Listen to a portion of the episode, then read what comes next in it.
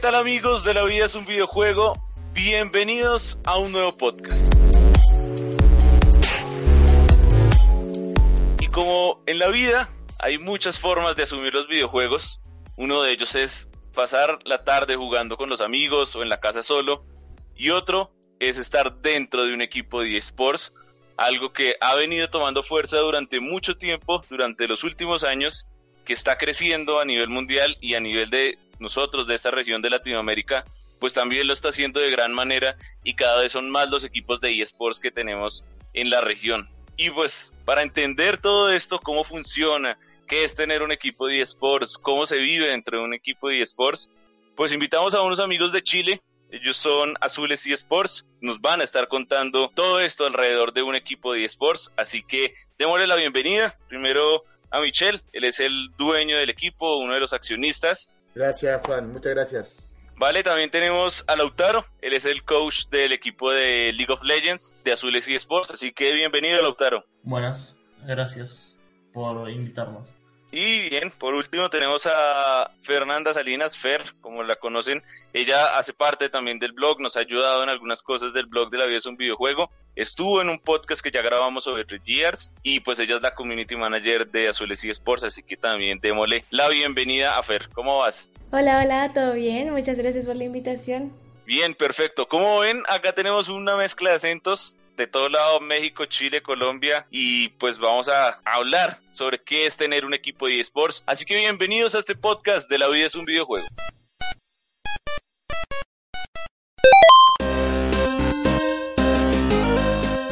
Arranquemos por lo básico. Primero, ¿cómo nace Azules eSports? ¿De dónde nace la idea de tener este equipo de videojuegos? Mira, Azules eSports nace en base a la posibilidad de, presentarle un proyecto al Club Universidad de Chile, el cual es uno de los clubes importantes de fútbol acá en Chile. Y bueno, nosotros llevamos trabajando en, la industria del juego en general eh, bastantes años. Ya lo, si bien los videojuegos para mí fueron muy importantes dentro de mi vida, lo último que pensé fue en un momento llegar a trabajar en ellos, pero se dio la oportunidad, se presentó un proyecto, el cual a la U le pareció muy atractivo, a la U digo básicamente a la U de Chile, ¿cierto? De manera informal, le, pareció muy atractivo y empezamos a trabajar conformando un área de esports de la cual eh, nosotros nos hacemos totalmente responsables de poder hacerla funcionar al 100%, ¿ya? Nosotros somos una empresa externa a la U que básicamente nos encargamos de que el proyecto de ellos se lleve a cabo de la mejor manera y hasta el día de hoy creemos que así ha sido. Partimos con FIFA, con la búsqueda de jugadores de FIFA para, para el club, hicimos torneos eh, presenciales y online para, para definir a nuestros dos primeros jugadores de FIFA. Así fue como Matías y Jaime tomaron el primer lugar de la competencia y, y, se sumaron al equipo. Y ya después, a fines del 2018, se dio la posibilidad de poder postular a, tanto como al nuevo proyecto de LLA y al nuevo proyecto de LVP que venía en el 2019, y se conformó con, el equipo de League of Legends, el, el, cual trabajamos todo este año. Así arranca como la idea, pero ¿por qué crear un equipo de esports? ¿Por qué darse y jugársela por, por esta industria, por este modelo también de industria de esports? Porque más allá de, de que, pues obviamente para todos nosotros los que estamos acá involucrados en los videojuegos, esto es una pasión, pero también tiene que convertirse en una forma de vida. Entonces, ¿por qué crear un equipo de eSports? Mira, nosotros al momento de, más que crear un equipo de eSports, nos, interesó mucho poder trabajar en la industria de eSports, tanto en Chile como en Latinoamérica. Creemos y vimos muy de cerca procesos de cambio en, en, en el mundo, de qué estaba pasando con, con los eSports, y creemos que Latinoamérica aún lleva tan poco tiempo en esto y está tan en pañales, como se dice, o estamos demasiado lentos o las cosas no las estamos haciendo bien. A nivel de, industria me refiero, no a nivel competitivo. A nivel de industria falta mucho que poder implementar y poder cambiar para que realmente eh, esto sea un negocio rentable. ¿ya? Sabemos que un, poco el tiempo le va a dar la razón a los esports, que quizás en 10 o en 15 años sea algo muy distinto, pero en este momento es donde está partiendo todo, es donde hay que poner la mayor fuerza y la mejor cooperación eh, a la industria para poder generar algo que sea sustentable para todos nosotros. O sea, no solamente Azules eh, quiere vivir de esports, sino que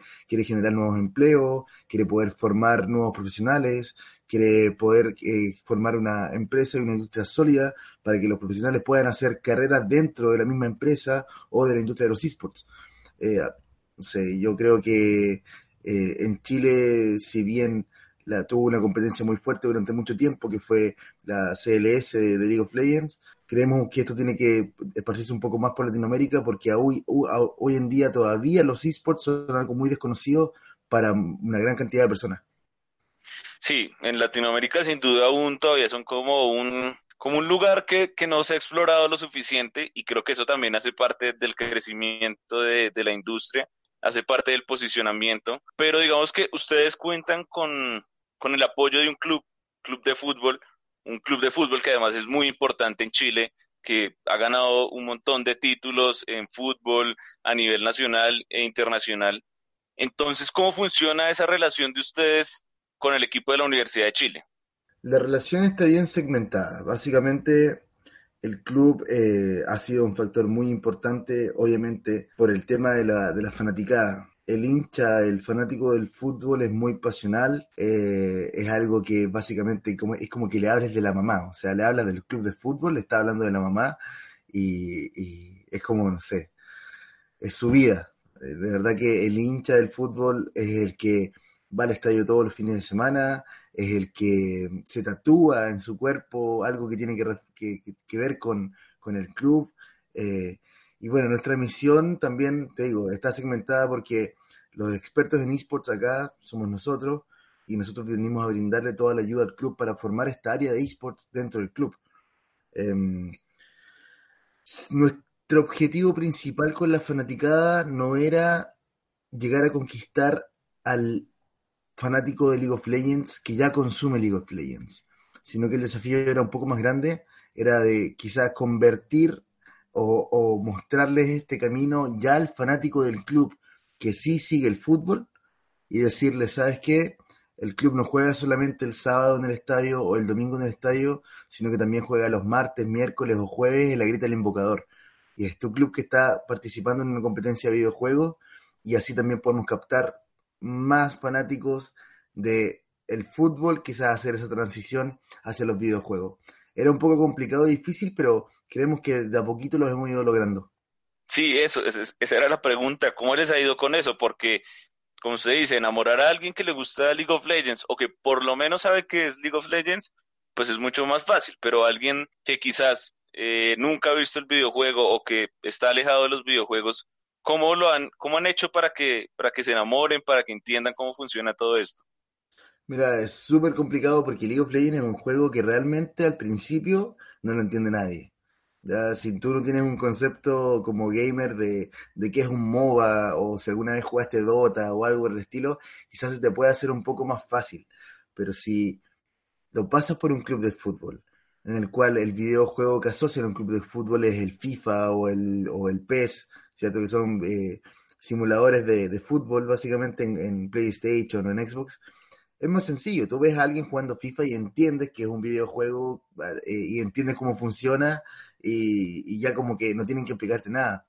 Pero en cambio ves League of Legends por primera vez y, o sea, lo único que ves son luces, mapas de colores y, no sé, es algo muy difícil de explicar.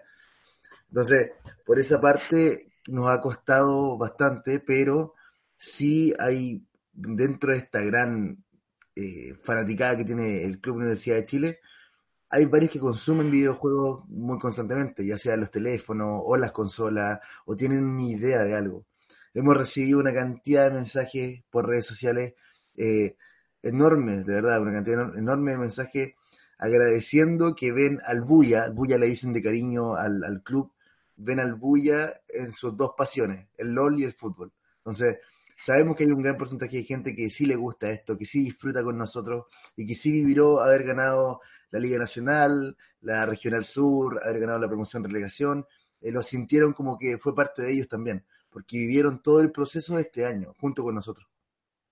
¿Y usted siente que, que esa pasión o digamos eso que caracteriza al hincha de, de Universidad de Chile, que digamos, o sea, no sé, digamos, cuál sea la filosofía exacta de estos hinchas de Universidad de Chile, ¿se transmite un poco a lo que es eh, el equipo de eSports?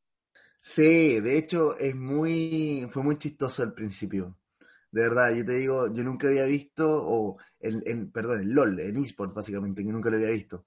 Al principio se tomó como un chiste que la U haya llegado a, competir en League of Legends, porque ya teníamos eh, un, ya está, ya existía la Universidad Católica. La Universidad Católica acá en Chile también es otro club de fútbol que ya había entrado incluso a CLS el año 2018. Eh, y jugó jugando League of Legends, de hecho. Entonces, en este, en este, en este torneo, en esta primer, primera liga nacional que, formó el EVP acá en Chile, eh, estaba, hay un clásico universitario que se llama, que es este clásico del fútbol entre Universidad Católica y Universidad de Chile, y que ahora se iba a dar por primera vez en League of Legends. Entonces, cuando se juegan los primeros partidos y, jugamos las primeras partidas eh, dentro de la competencia, el chat de Twitch o el chat de YouTube era un chiste, o sea, primera sangre era gol, eh, no sé, cualquier otra cosa era una falta, que estaban pidiendo tarjetas amarillas por el chat, entonces se tomó muy así, era muy chistoso, de verdad era muy, muy chistoso verlo de a poco, eh, yo creo que de a poco fuimos conquistando también al, fanático de League of Legends y tomando un poquito de, respeto dentro de la escena, pero éramos los nuevos, éramos los nuevos, éramos los que, los que veníamos llegando, los que creían que no sabíamos cómo hacer las cosas y los que creían que realmente no íbamos a llegar a ninguna parte. Pero... ¿Cuánto tiempo llevan ustedes con ese equipo? Un año. El equipo de League of Legends lleva un año compitiendo. Empezó en enero. Ok, y FIFA en FIFA 19. Claro, el, equipo de FIFA 19 partió el año pasado con la búsqueda de estos chicos que te decía, pero lamentablemente en Chile no hay mucha competencia oficial de, FIFA o muy competencia muy constante. Entonces, no es algo que donde realmente puedas tener movimiento siempre. Bien, aquí en Colombia hace un año más o menos creo, se intentó también hacer con FIFA 19 y bueno, recuerden, acá tenemos a Janox, que es como un referente de Latinoamérica en, FIFA, ha sido subcampeón del mundo y todo. Entonces, digamos que acá la escena de FIFA creció un poquito más gracias a él también. Y tres equipos se lanzaron al tema de los eSports, dos de ellos muy representativos, digamos, sobre todo en Bogotá, que son Santa Fe y Millonarios.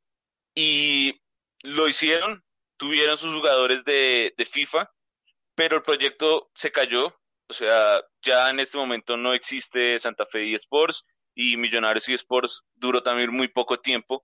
Entonces, ¿qué necesitan los eSports de los equipos de fútbol o de los clubes? Porque en Brasil tenemos a Flamengo que estuvo ahorita reciente en el Mundial y Flamengo es más que solamente un equipo de fútbol. Entonces, ¿qué necesitan los equipos de eSports para consolidarse? ¿Qué, piden, digamos, como de los clubes en general? Mira, el club, a ver, hay, que, hay, que, entender algo primero que quizás no, no, no se ve de afuera eh, también. El club de fútbol, si bien lo dice, es un club de fútbol. ¿ya? Eh, es el club deportivo que se enfoca en la disciplina de fútbol, básicamente. ¿ya? Ellos no ven esports, ellos no se traducen en esports aún como te digo, la, como, te, como te comenté hace un rato, la, industria de esports está creciendo en Latinoamérica, pero para que crezca o para que llegue a los números que realmente necesitamos, se tiene que apalancar de cosas más grandes aún. O sea, tienen que haber buenos acuerdos comerciales, tienen que haber clubes interesados a poder mostrar esto, se tiene que mostrar en ferias, tiene que haber un revuelo, una fiesta latinoamericana con esto para que realmente capte la atención tanto como de agencias de marketing, como de empresas que se dediquen a algo que no tiene nada que ver con videojuegos. Y esa es la única forma que a poco va a ir tomando fuerza para que el resto lo vaya viendo como algo normal. ¿Qué pasa con el, club de fútbol? Que si bien eh, es una rama o una parte de eh, la culpa de que funcione o que no funcione el proyecto, eh, no es necesariamente culpa del club sino puede ser también culpa de quien tomó el proyecto a cargo o de que realmente la escena competitiva del lugar no dé abasto como para poder mantener un área de esports. Te digo, nosotros estamos en League of Legends hoy en día porque es la competencia más activa que existe. Si existieran otros tipos de competencias como lo son Free Fire o como Fortnite y otro tipo de videojuegos, también estamos abiertos a las posibilidades de abrir nuevas áreas de, esports, pero eh, todo tiene un tiempo también, todo su tiempo. Sí, digamos que y también es muy diferente la escena en este Chile. No, es que no significa que sea lo más grande, exacto, no, significa que League of Legends sea lo más grande, sino que en este momento es el juego más popular del mundo y el que mueve más gente en este momento. O sea, a nivel de espectador, digo yo. Sí, no, pues no, por algo las semifinales nomás de, del Mundial ahorita llegaron casi a los 4 millones de espectadores, que eso es una cifra muy grande. Digamos que esta parte gestional o empresarial es, muy importante tener la base de esos, pero Lautaro que tiene la como la visión desde el desde lo deportivo, cómo está creciendo la región a nivel sí, a nivel deportivo, al nivel de juego ya dentro de los eSports. Yo creo que Isurus marcó eh, un gran paso deportivamente en, cuanto a nivel a, juntar los jugadores que juntaron, eh, etcétera. El tema es que también los otros siete equipos tienen que dar el paso y, empezar como a pelearle a Isurus y, y, ponerlo en situaciones que lo pueden llegar a, comprometer también internacionalmente como para que mejore el nivel realmente en la región. Eh, pero creo que la para el año que viene puede ser muy importante en cuanto a la actuación competitiva eh, internacionalmente que podemos llegar a dar como en Latinoamérica. Creo que, que si los demás equipos empiezan como a ver en qué falla Isurus y qué hace bien Isurus y empieza a mejorar en esos aspectos, eh, podemos crecer mucho como región. A nivel de juego, ¿cuál es la característica que tiene un equipo de eSports en, en Latinoamérica y digamos el suyo, Azules eSports, hablando de League of Legends? Yo creo que cada equipo tiene como un, un estilo diferente y hay muchos equipos que por más de que entrenen y, y, y como mejoren, etcétera, nunca logran tener un estilo propio. Yo creo que lo más importante que hicimos en Azules esta temporada fue buscar ese estilo y siempre apegarnos al estilo que tenemos y independientemente de ganar o perder, no cambiarlo. O sea, creer fielmente que la manera que nosotros jugamos es la manera correcta. Y cuando yo empecé el equipo, así, eh, y le empecé a dar la identidad del equipo, eh, sabía que tenía players, o sea, jugadores mecánicamente superiores a los demás, entonces me quería aprovechar de eso. Entonces, jugadas individuales que podíamos hacer eh, en cualquier momento de la partida que nos podían dar la victoria, eh, era lo que yo quería aprovechar y encima se agregó que eh, nosotros peleamos muy bien como equipo. O sea, hay peleas que vos decís, no sé, están 10.000 de abajo, es imposible quedar en esto, y de la nada contra 9Z el cuarto partido le ganamos una teamfight en bot y ganamos el game. Entonces, creo que todas esas cosas afectaron a, que el equipo mejore y tenga esa identidad y no cambiarla por perder un partido de X o, ir mal una semana. Creo que fue lo más importante. ¿Cómo entrenar ese estilo? ¿Cómo lo entrena usted? ¿Cómo lo gestiona para que sus jugadores lo tomen rápido y lo ejecuten bien? O sea, cada equipo es diferente y eso es la base de todo. Eh, obviamente que cada persona eh, tiene sus cualidades, sus, sus fortalezas y sus debilidades, entonces siempre te tenés que adaptar a eso. Nosotros escribíamos, como todos los equipos, eh, bloques de scrims. Eh, teníamos a un player que seguía en el colegio, entonces se complicaba con el tema de los horarios, pero yo siempre lo que hacía es como decirles, esta es la idea de juego que yo tengo, cómo le hacemos para aplicar. Y en vez de marcarle errores puntuales como por ejemplo minuto 14, 20 eh, hiciste este error, es como más darle conceptos y acercarle las herramientas en cuanto al juego para que ellos puedan mejorar y, entiendan el concepto en sí, porque al final ellos en la partida, tomando un montón de decisiones, se tienen que adaptar eh, y no, te, no puedes decir ponemos pausa y qué hacemos acá, tiene que ser en dos segundos. Entonces, darle esas herramientas y esos conceptos para que ellos puedan eh, ejecutarlo más rápido. ¿Cómo Ahora quiero que, digamos, entremos como más en detalles y me cuente cómo usted planea una sesión de entrenamiento, cómo se entrena en un equipo de eSports.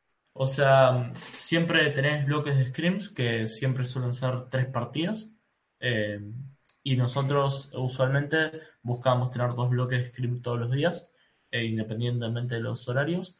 Y ahí mm, yo siempre lo que hago es como tener un recuento de la semana o, lo que venimos haciendo bien o mal durante la semana. Y antes del scream empiezo como a remarcar esas cosas como esta semana estuvimos jugando mal X cosa o se nos está complicando mucho el Baron o, cosas así.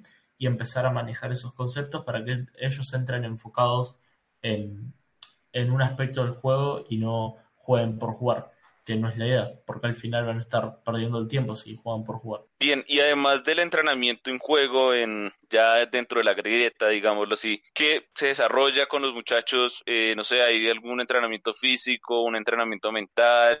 Eh, obviamente hay pizarra, movimientos, en fin. ¿Eso cómo se hace? Esa, esta temporada nosotros eh, tuvimos una training house en Santiago de Chile, que más que nada Mitchell se encargó de hacer eh, actividades, eh, los chicos muchas veces salían a, hacer ejercicio, etcétera.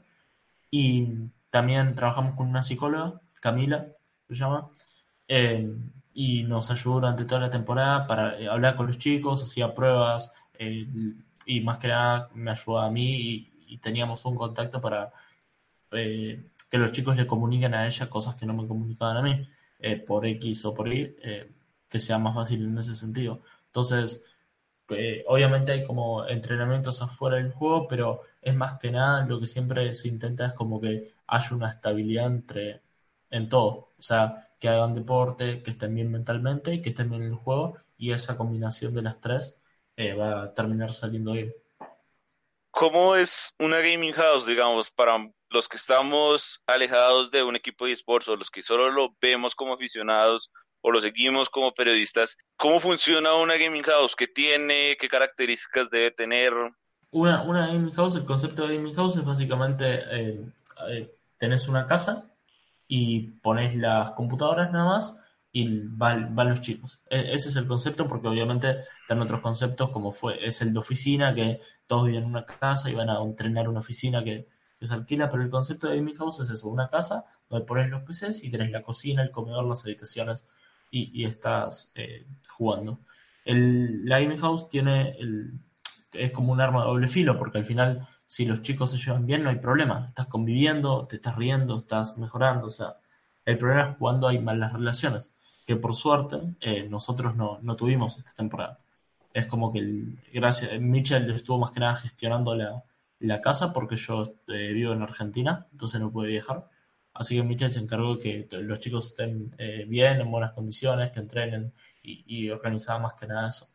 Pero es como, por ponerlo como un ejemplo, es cuando juega la selección de un, de, un país, es como cuando van a concentrar dos semanas, es, eso básicamente. Pero lo haces por toda la temporada para, para el fanático o para el, fanático de los videojuegos, el que lo ve afuera, es un paraíso. Una gaming house claro, es, que es eso. es como juntarse con los amigos todos los días y vivir con cuatro amigos más y jugar videojuegos todos los días.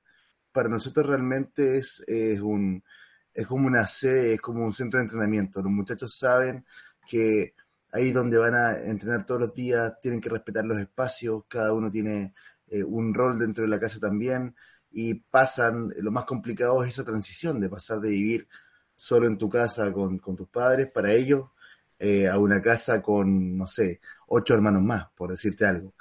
Entonces, ese tipo de transiciones son las que hay que trabajar tanto como conmigo o como con la psicóloga o como con sesiones entre ellos, aprender a conversar un poco las cosas, entender que hay una convivencia mutua ante más personas, por lo cual tengo que respetar el espacio de los demás también.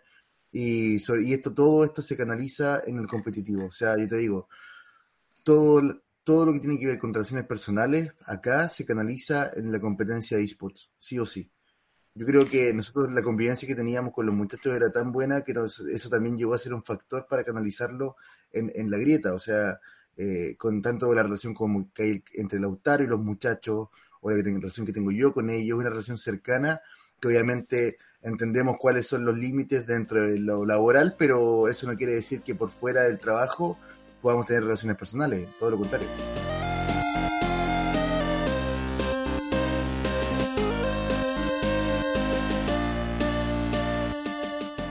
yéndonos ya, estamos hablando como toda esa etapa previa, cómo tener un equipo, cómo entrenarlo. Ahora, eh, digámoslo, pongámoslo también en el ejemplo de, de, la competición que tuvieron hace poco y que les dio la clasificación para la LLA de 2020. ¿Cómo se gestiona ya un torneo oficial? ¿Cómo es todo, toda la gestión de conseguir tanto eh, la parte, eh, digamos, de producción, de llevar al equipo, también la parte de entrenamiento? Cuéntenme, por favor, cómo funciona todo esto. Mm, de la parte, de todo lo que no es competitivo, te lo puedo comentar. te digo del tiro que es una locura. Yo creo que en, unas dos semanas más voy a tener el doble o triple de canas que ya tengo. Pero, pero es algo, para mí, en, mi gusto, es algo es muy entretenido, es algo rico, algo que me gusta porque es un rubro que te da ciertas libertades que no todos los trabajos te las dan. Eh, si bien tienen mucha responsabilidad de por medio, ya que yo, por ejemplo, nosotros tenemos que estar en México, bueno, los muchachos llegan a México ahora el, los primeros días de, enero, tienen que estar allá. Y mm, yo tengo que tener todo listo para cuando ellos lleguen, o sea, yo tengo que tener la casa eh, alquilada, tengo que tener las instalaciones preparadas para que ellos puedan llegar a entrenar, eh, entre muchísimas otras cosas más. Eh, todo, todos ven mucho el tema del, del, trabajo que hacen los equipos con las marcas, con los sponsors y cosas por el estilo, pero, pero más que eso, créeme que realmente eh, es un poco la preocupación de que tienes tú y la presión de que los muchachos tengan las mejores condiciones para poder desenvolverse en la competencia. Eso es lo más importante. Y desde lo deportivo, Lautaro, ¿cómo se prepara, cómo es la preparación antes del inicio de un torneo? O sea, yo creo que lo más importante, que, te pongo ejemplo de esta temporada que, tuvimos, lo más importante que tuvo esta temporada es que yo cuando busco un equipo y eh, para plantear el proyecto y todo eso, quería eh, una organización en la que yo pueda confiar. Y creo que eso a lo largo de la temporada facilitó mucho nuestros resultados, porque yo sabía que por más de que perdamos un partido o dos, eh, Mitchell nos iba a seguir apoyando y íbamos a seguir como en, el mismo foco. No, eso no iba a cambiar.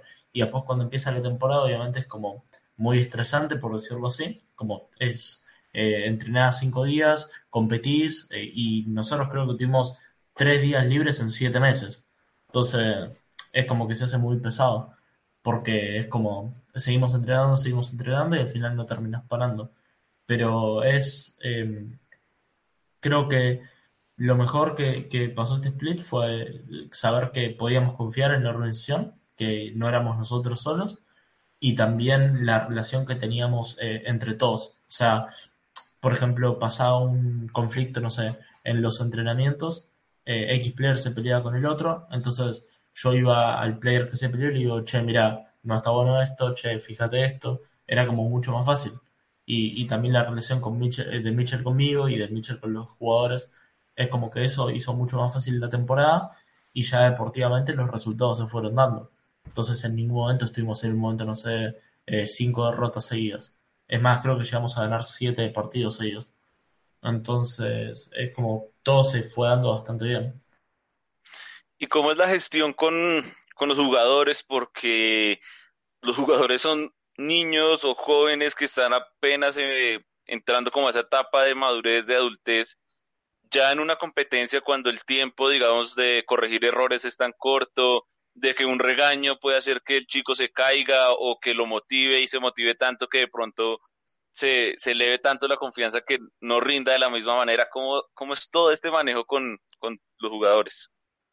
Um, yo creo que hay que hacer un punto importante que es como que yo siempre intenté comparar esto con el fútbol y después me di cuenta que no tiene nada que ver, porque al final los jugadores de fútbol que llegan a ser profesionales están desde los, no sé, 9, 10 años en un club siendo entrenados, eh, que se, los, eh, se les impone valores eh, y tienen todo esto de la competitividad. Y al final los esports son jugadores de 17, 18, 19 años que estaban sentados en sus computadoras y apretaban bien los botones, porque realmente es eso.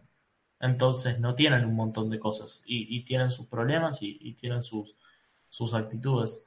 Entonces es más que nada encontrar ese punto que, que al jugador eh, le abre y, empieza a reflexionar las cosas y entiende que esto no se gana ni por él ni por otro, se gana por todos. Y es lo que me pareció más importante. O sea, si nosotros eh, teníamos un problema, era, bueno, vamos al Discord, lo hablamos, qué pasó, listo, terminó. Y, y ya está. Entonces, obviamente es mucho más complicado manejarlos porque no tienen como lo, qué sé yo, como valores ya del deporte, etcétera, que sí se imponen en el fútbol, el básquet, etcétera, pero, pero es encontrar el, punto y, al final todos están acá para ganar. Yo siempre les dije, si, si no estaríamos acá para ganar, no vendrían todos los días al Discord, entrenarían 10 horas al día, no lo harían. Entonces, es eso más que nada, encontrar el punto en común que tienen todos y, y manejarlo a partir de eso. Fer, que la teníamos un poquito olvidada. Cuéntame desde tu lado, desde la visión, digamos, de compartir más la información, de llevar al equipo eh, a que esté cerca como de la gente, a que la gente se enamore del equipo. ¿Cómo es todo ese trabajo de community?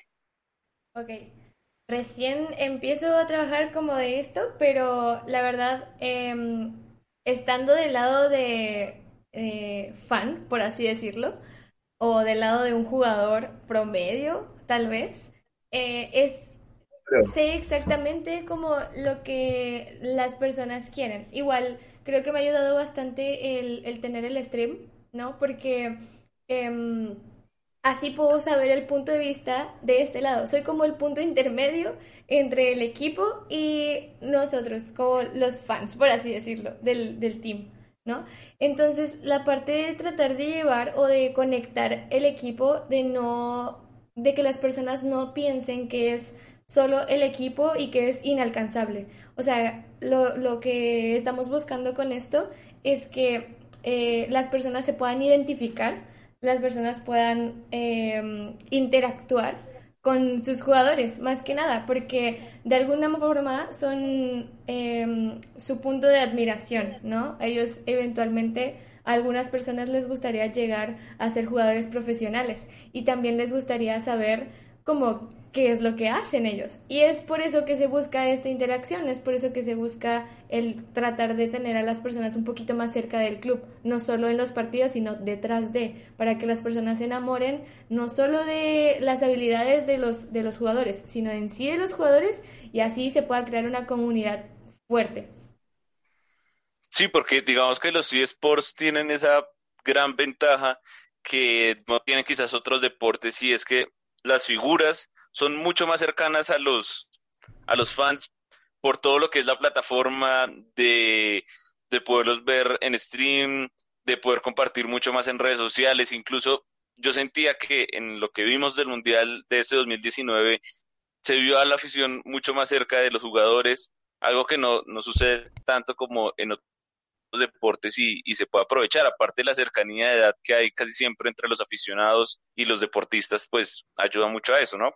Sí, además, ¿sabes qué? Algo puntual que pasa en los esports de siempre, por lo menos en League of Legends, esto es algo que ha quedado marcado desde que empezó todo esto, eh, es que el fanático le es fiel siempre al jugador, más que al equipo.